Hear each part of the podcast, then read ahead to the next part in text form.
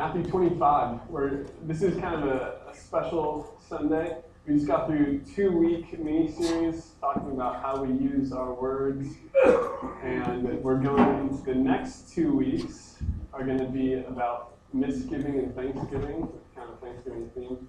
But this Sunday is is a special Sunday.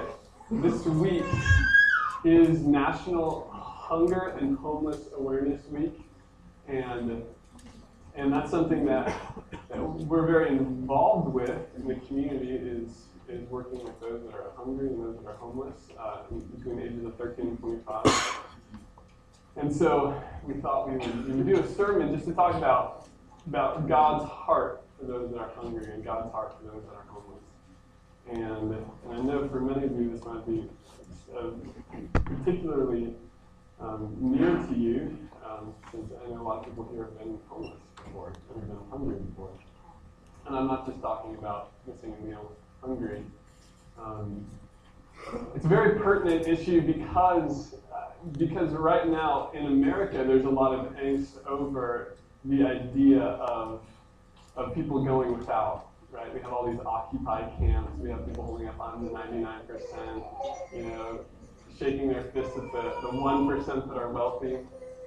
And and in the world, we're constantly bombarded with these with pictures and stories and um, and ads and articles wanting us to be aware of what's going on in the world, right? All the hurt, all the suffering, and how do we respond to that? Is there a way biblically to respond to that? And so, as we turn to Matthew 25, we're gonna we're gonna see a little bit about what Jesus has to say about those that are in need.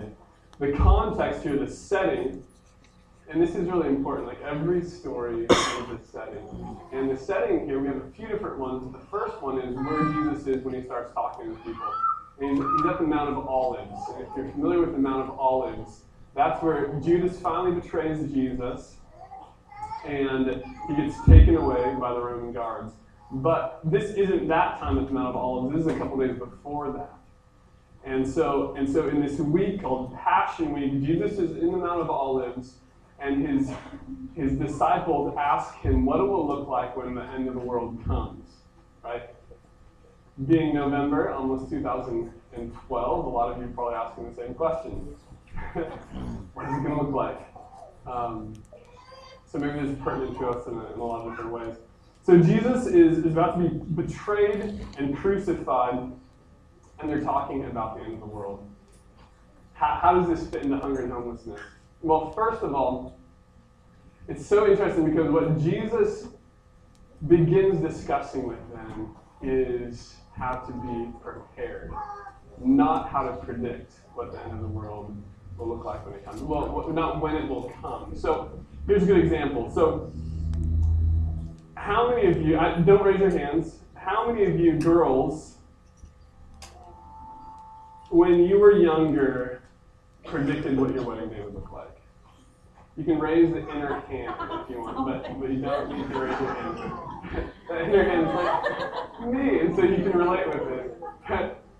so, so predicting when it would happen, oh, I'm going to be in my prime, 17 years old.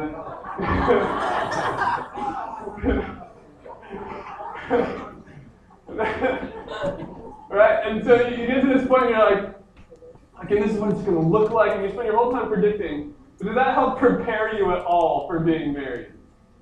No. No. no, some of you are still like, yes.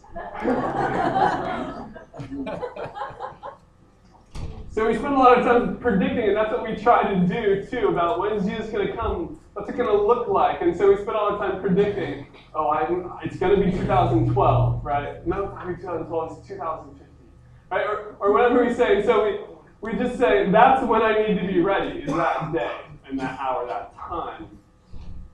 But it's interesting because because so many people, all the commentaries that I read about Matthew 25, called the Olivet Discourse, all try to predict the time that Jesus is going to come. But it's really clear in, in uh, verse 36 of chapter 24, it says, Only the Father knows. He's the only guy that's in the know about this. And the rest of what Jesus is, is talking about is how to prepare yourself for when that day comes. And that's also uh, what we find today as we read in Matthew 25. Um, Matthew 25, verses 31 through 46 is where we jump in. And this is what it says. But when the Son of Man comes in his glory and all the angels with him, then he will sit upon his glorious throne. All the nations will be gathered in his presence, and he will separate the people as a shepherd, shepherd separates the sheep from the goats. He will place the sheep at his right hand and the goats at his left. Then the king will say to those on his right, Come, you who are blessed by my Father, inherit the kingdom prepared for you from the foundation of the world. For I was hungry, and you fed me. I was thirsty, and you gave me a drink. I was a stranger, and you invited me into your home. I was naked, and you gave me clothing. I was sick, and you cared for me. I was in prison, and you visited me. Then these righteous ones will, will reply, Lord, when did we ever see you hungry and feed you, or thirsty and give you something to drink? or a stranger and show you hospitality, or naked and give you clothing? When did we ever see you sick or in prison and visit you? And the king will say, I tell you the truth, when you did it to one of the least of these, my brothers and sisters, you are doing it to me. Then the king will turn to those on the left and say, Away with you, you cursed ones, into eternal fire prepared for the devil and his demons. For I was hungry, and you didn't feed me. I was thirsty, and you didn't give me a drink. I was a stranger, and you didn't invite me into your home. I was naked, and you didn't give me clothing. I was sick and in prison, and you didn't visit me. Then they will reply, Lord, when did we ever see you hungry or thirsty, or a stranger, or naked, or sick or in prison and not help you? And he will answer, I tell you the truth. When you refuse to help the least of these, my brothers and sisters, you're refusing to help me. And they will go away into eternal punishment, and the righteous will go into eternal life. Some serious words for us. So the setting is for us. We have Jesus speaking on the Mount of Olives but then within the context of that setting, he, he paints another setting for us to view. And that is of the king in his throne room. And this is incredible. Because here we have Jesus who is, is days away from his greatest humiliation. From being stripped and beaten and crucified. And, and here we have referring to himself when the Son of Man comes and all of his holy angels with him, right? He will be the king who sits on the throne. And this is this is incredible. So so as he is as he is preparing himself for the greatest humiliation, he is he is showing them his coming in glory and what that will look like. So he is he comes in such a way where his identity is no longer challenged, right? So obviously in a couple days they're going to come and they're going to do whatever they want with him. They're going to come and they're going to, they're going to hurt him, they're going to harm him, um, they're going to drag him around. But here, as we have Jesus coming in glory, the king who sits on the throne, no longer can anyone challenge his authority. And this is amazing. So he comes in his glory. What is, what is that glory? What does that glory look like? Um, what is the glory of God? In, in uh, Exodus, Moses says, Show me your glory. And Jesus says to him, I can't show you my glory. I can't show you, you can't handle it. In Isaiah 6, it has, it has Isaiah. He has this vision of, of the king in glory. And everyone around is just saying, Holy, holy, holy. Right? It's this incredible picture. And so here, as Jesus is talking parables up to this point, all of a sudden it becomes clear and real. It says, The Son of Man will be the king who sits on the throne. And this is what it looks like. No one's challenging him. Everyone stands before him. This one they've either believed in, they've ridiculed, they've loved, they've hated. And, And all they can do is watch and wait what comes out of his mouth. Right? He's flanked by angels. He's in power. And so what does he say? What is the topic of his conversation?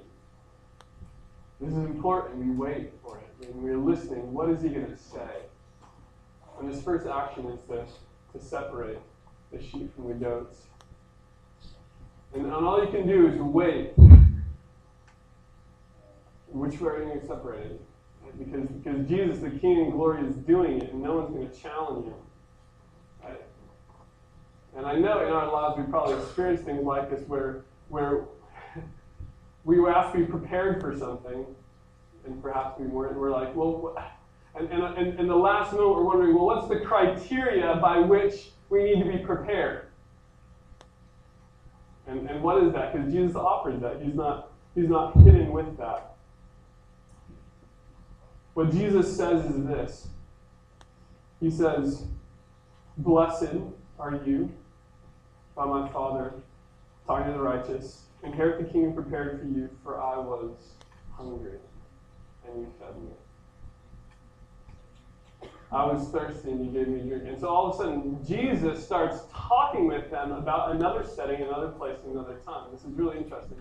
Because, because I think when we think about heaven, we're just we have this view of like like we get there, we're like, let's just forget about it. Let's, let's, let's forget about all that pain and suffering. Let's forget about what came before, and let's just let's just be here, Jesus. You hanging out, you know, like you know, surrounded by glory, right? And, and we're like, we're there in that moment. We're just like, let's just be here. But Jesus says what? He says, remember when I was thirsty. Remember when I was hungry. Remember when I was naked. Remember when I didn't have a place to stay. Right? Remember what was going on on earth.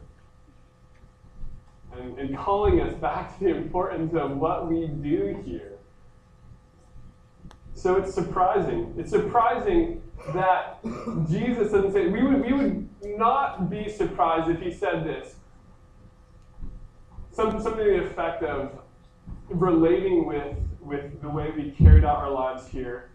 I, you know, I was that person that was in, in disbelief, and you showed me the truth, right? I was that person who was caught in, in sin and, and you brought to me the conviction of, of sin. And because of that, enter into your inheritance. Right? And so this is surprising, right? If, if I was to ask any of you um, who, who feel very confident about, you know, about your relationship with Jesus, well, when, when you get to heaven, what is God going to ask you? And probably what you'd say is this well, he's going to say, Why should I let you into the kingdom? And, and you'll say, Well, because I know Jesus. And he's going to say, Go for it. And that's usually the way the interaction happens. And, and I, I see this too in, we, we get um, volunteer applications, and that's usually what they say when they say, you know, um, if you were to die tonight, and you went to heaven, if you, if you were to die that way, you would go to heaven and say yes and say why, and it's like, because, because I know Jesus. And, and what's interesting is, is as we have the king sitting on his glorious throne, that's not the first words that come out of his mouth. Does that surprise? Does that kind of challenge you? Does that, does that amaze you in any way? Right? Where our spiritual formalities are like, Believe in the name of the Lord Jesus you'll be saved. You're good. You got the stamp. It's in your passport. Fly right to heaven. right, so does this surprise you? Allow yourself to be surprised by this.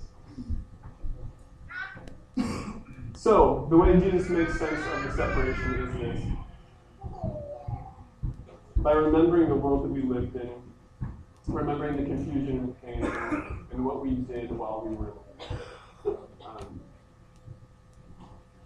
a few of these things are really interesting as you look at them. Um, if you look at the one where it says, I was a stranger and you invited me in, literally what that means is you, you came a- alongside me and welcomed me into your household. Okay? So it's not, it's not just, you know, I'll give you a place to crash for the night. but it's literally like, be a part of my family. So I was an, I was an outcast, and you said, be a part of my family. Where it says in prison and you came to me, the amazing thing about that is, is Jesus is emphasizing the going of it. It's not that, that we just um, we set shop up and we expected people who were hurting and hungry to come to us. But but in all these, it's very emphasized. You you brought water to me because I was thirsty. You brought food to me because I was hungry. You participated in these things. And what does that look like in our lives as we're here? Is that is Jesus just calling us? And, and this is the thing. So as this challenges us, and we say, well, so what is Jesus just asking us to make better programs in our churches for this? To be people that are like, okay, I'm going to divide you into four quadrants, and, and you guys take the thirsty, you guys take the hungry, you guys take the prison, right? and we separate it like that. And so, so on, and when the day comes, Jesus can be happy with us because because we divide our church into four quadrants and we, we got this thing solved, right? I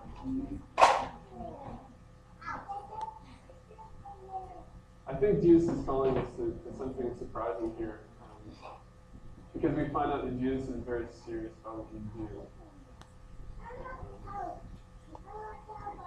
A story was shared with me this week that really brings it to light, and I really haven't been able to shake it. Uh, it was someone who, and I shared this with the community group on Wednesday. It was someone who uh, works at a shop, and and somebody came in their shop often who was an orphan, and he was divorced and lived by himself. And this is a true story. Uh, and and this this friend saw on, on Facebook, you know, Facebook isn't all evil, I guess he saw on Facebook that this guy was having a birthday, and that, that in his birthday, uh, he goes, I'm going to do this restaurant. And, and if anyone wants to come, just share the time with me, can do that. And, and so his friend was getting off of work and having to remember what he saw on Facebook. And so he, he went to this restaurant, and here the he saw the man just sitting all by himself in this booth. And so he went over and shared the evening. And, and the reason I haven't been able to shake this is because there, there are a few things that that really hit me like like that kind of loneliness.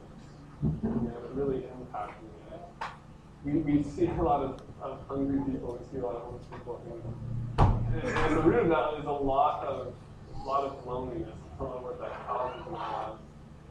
And, and just the, the power of that shared time, the power of that relationship to notice and to hear. Are we doing that in our lives? There's a story shared by uh, a man who wrote a book um, about helping uh, at-risk youth. And this is really interesting to me. he wrote in the book, he says, one of the young people I worked with had an appointment with her pastor just prior to the appointment with me. After she had left her pastor, she um, after she had left, her pastor gave me a call to tell me that she was on her way. So she was incredibly happy about the meeting he had just had with her, and happy, happily relayed that they had just had a conversation, and, and he felt that he'd really gotten through. You could tell from his attitude that this conversation had literally made his day. Literally pumped him up. Because he felt so good about the interaction. I was expecting an equally happy, happy youth to arrive at my office, but a little while later she showed him tears. In the discussion with her, the only thing she could remember was that the pastor had told her about how Jesus had died for her sins. And her statement was, if he if he was trying to for my sins, then he screwed up because my sins are still here. The short-term result of her conversation with her pastor was that he felt better and she felt worse. And this, this really grabbed me. This was a, a person who was writing this was not a, was not a believer, but just his, his observation.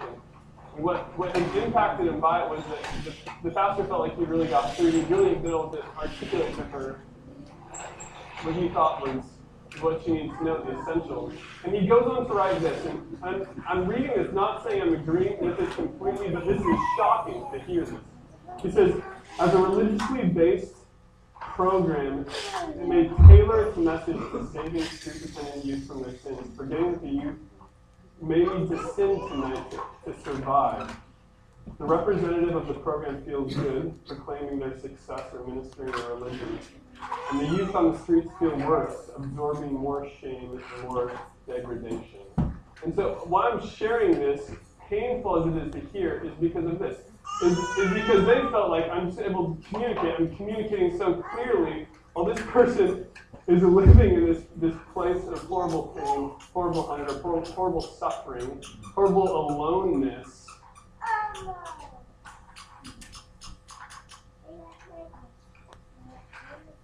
And all that was all that was given was a message, right?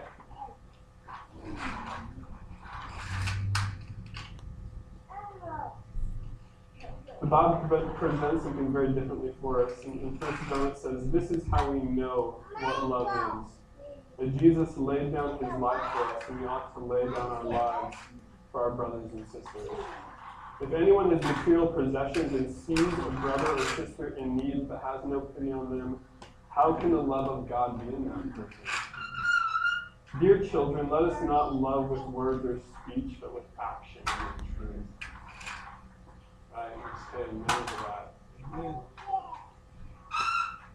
So this changes our idea of a, a relevant church. This is this is the conversation. If you if you talk about churches with pastors, the word relevant will come up all the time. What is a relevant church?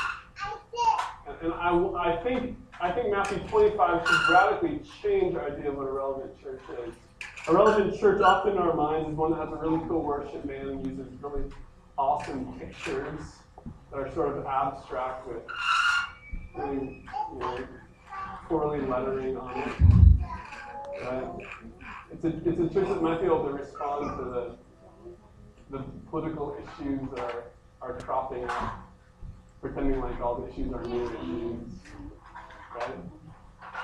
Or where, where everyone carries iPads and is reading Steve Jobs' biography.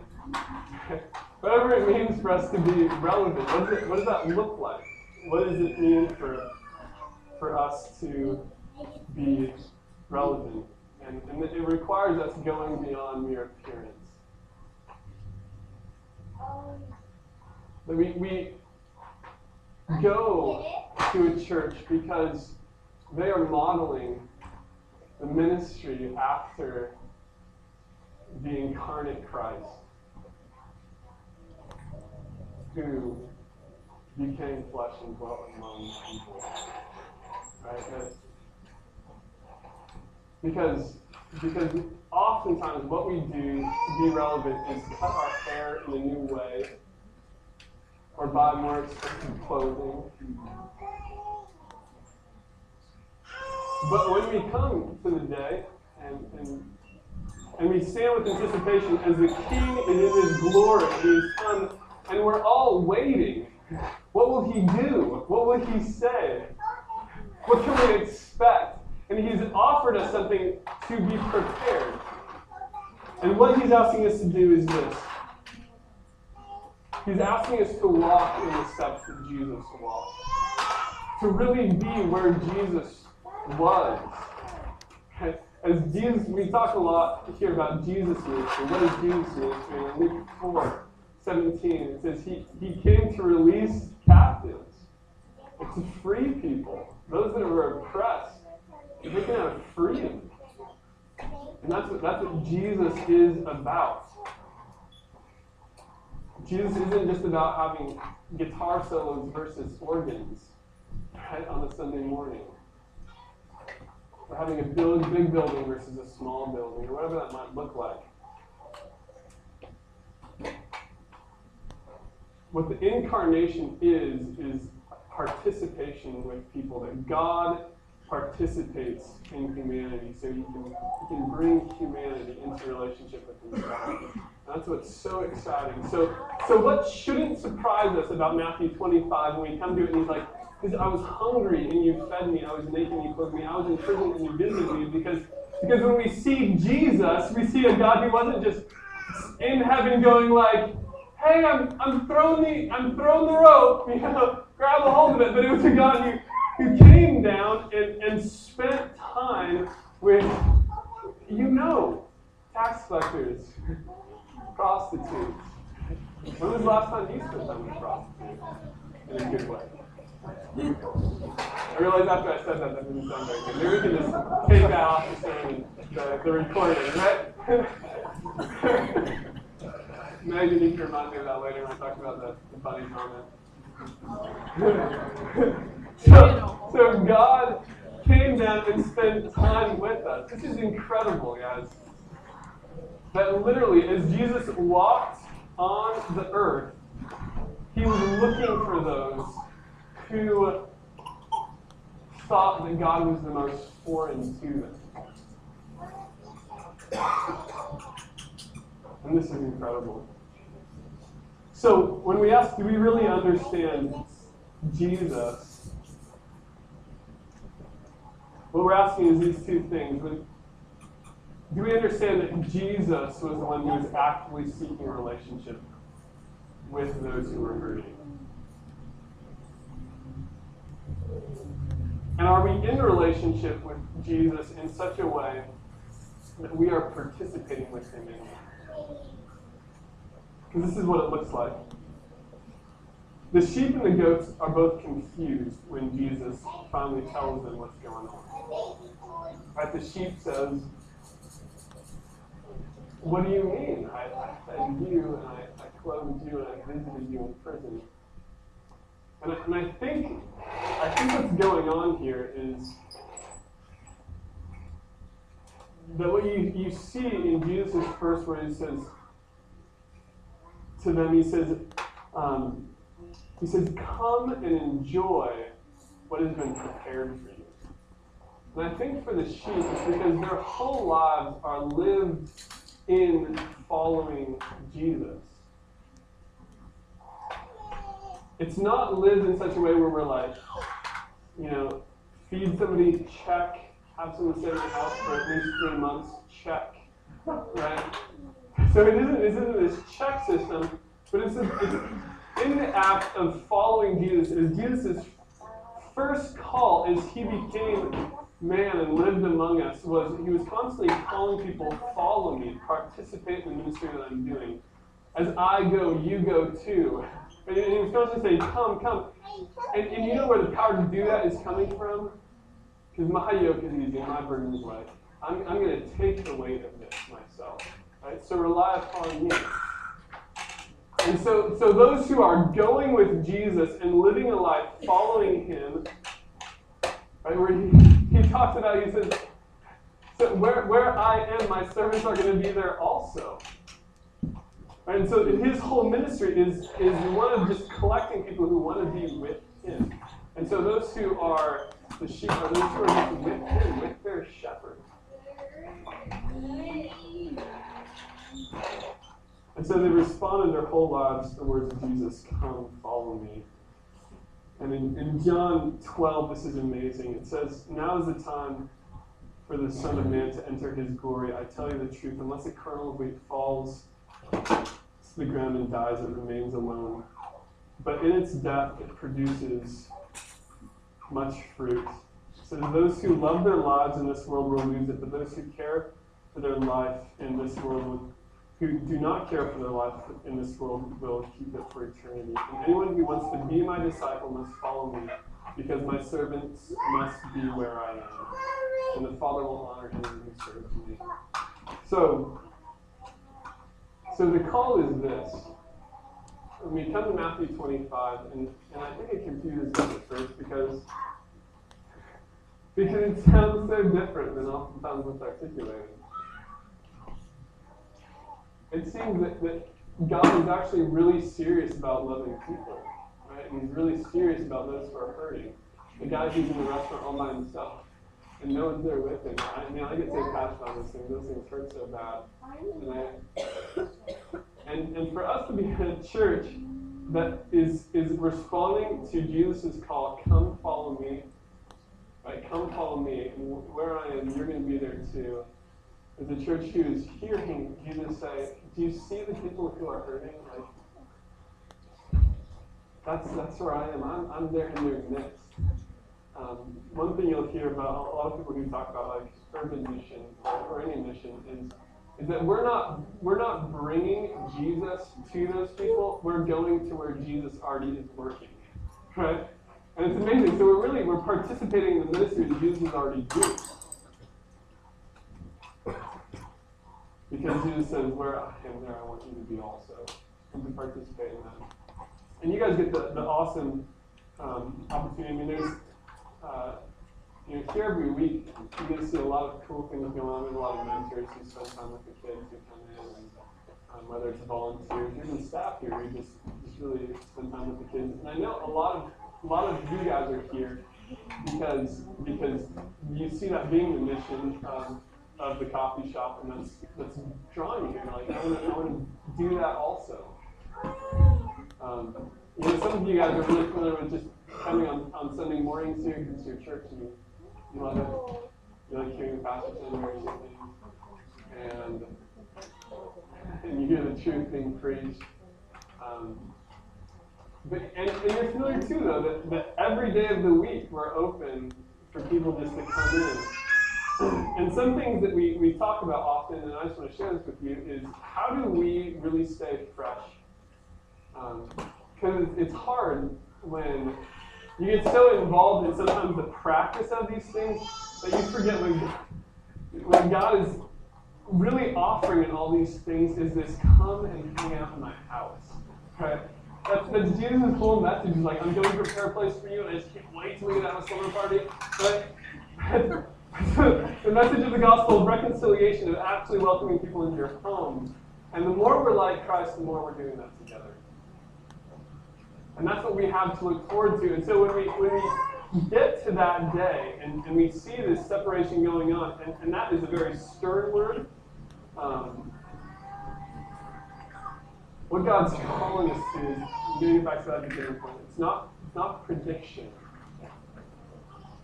of how we can do a last minute preparation, but it's, it's, how we can really be prepared in our lives. And we've been we've been sharing the life of Christ. So when we do get there on that day, we've just been following it. And we've been responding to his call to come and just partake. And, and so I encourage you guys, as we sing and as we worship together, um, if if you've just been about that, you've been following, may I just give you encouragement to continue in that? Um, it's, um, it's exciting, especially because it takes a lot of sacrifice um, to do that in the world that's always talking about yourself. Right? If you buy this new product, it'd be awesome. Um, maybe for us who who don't cry very easily or don't hurt very easily anymore, pray. Maybe as we sing or as you go and, and pray very specific prayers of God, I, I, I ask you if I can hear again and see again exactly what your heart is, I can if I can share anything with you. Because prediction, prediction completely involves the whole, like, we can separate ourselves. Okay? I can separate myself from this. But, but what God's asking for us to do is a complete participation in what He's doing. And so if we can pray together, man, and I ask you, pray for pray for the rest of us here, right? As I know some are, are even so involved in in the day-to-day, they see so much hurt and so much pain that sometimes it's hard to participate in that. And just praying for the strengthening of people to do that um, and constantly calling people back to remember. Um, remember God who's longing for reconciliation with people. So, so hunger, hunger and homeless awareness week. Uh, as we come into that, man, maybe just make it your prayer this week. Maybe even set aside a day to fast and pray for that longing. Um, fasting is an art that's lost in the church. I think not a lot of people fast anymore because I don't, I don't know. I don't know why necessarily, but but I think for us, it's calling us to say, God, I hunger so much for a pure desire because my desires become so polluted. So I'm going to pray for us, and then we'll worship together.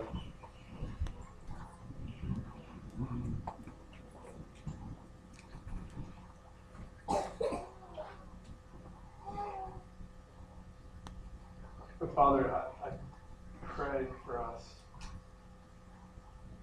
today that these words seems like helplessly are are serious. And they carry with them such a an absolute tone as we see when the Son of Man comes and all the holy angels with him. He comes down the glorious throne there's no there's no questions then. For God, right now I pray that you give us wise, listening hearts. You'll fill us with your spirit again. We want to participate in the life that Jesus offers and the life he's calling us to. And that we'll be refreshed and that will be, I pray that this fill us with excitement about that. Uh, the excitement of looking beyond ourselves uh, and participating in what Jesus is doing. God, we pray for, for pure desire for that. We pray to be refreshed in that. God, I pray um, as we go about to do that, you'll be strengthening our hands and our hearts.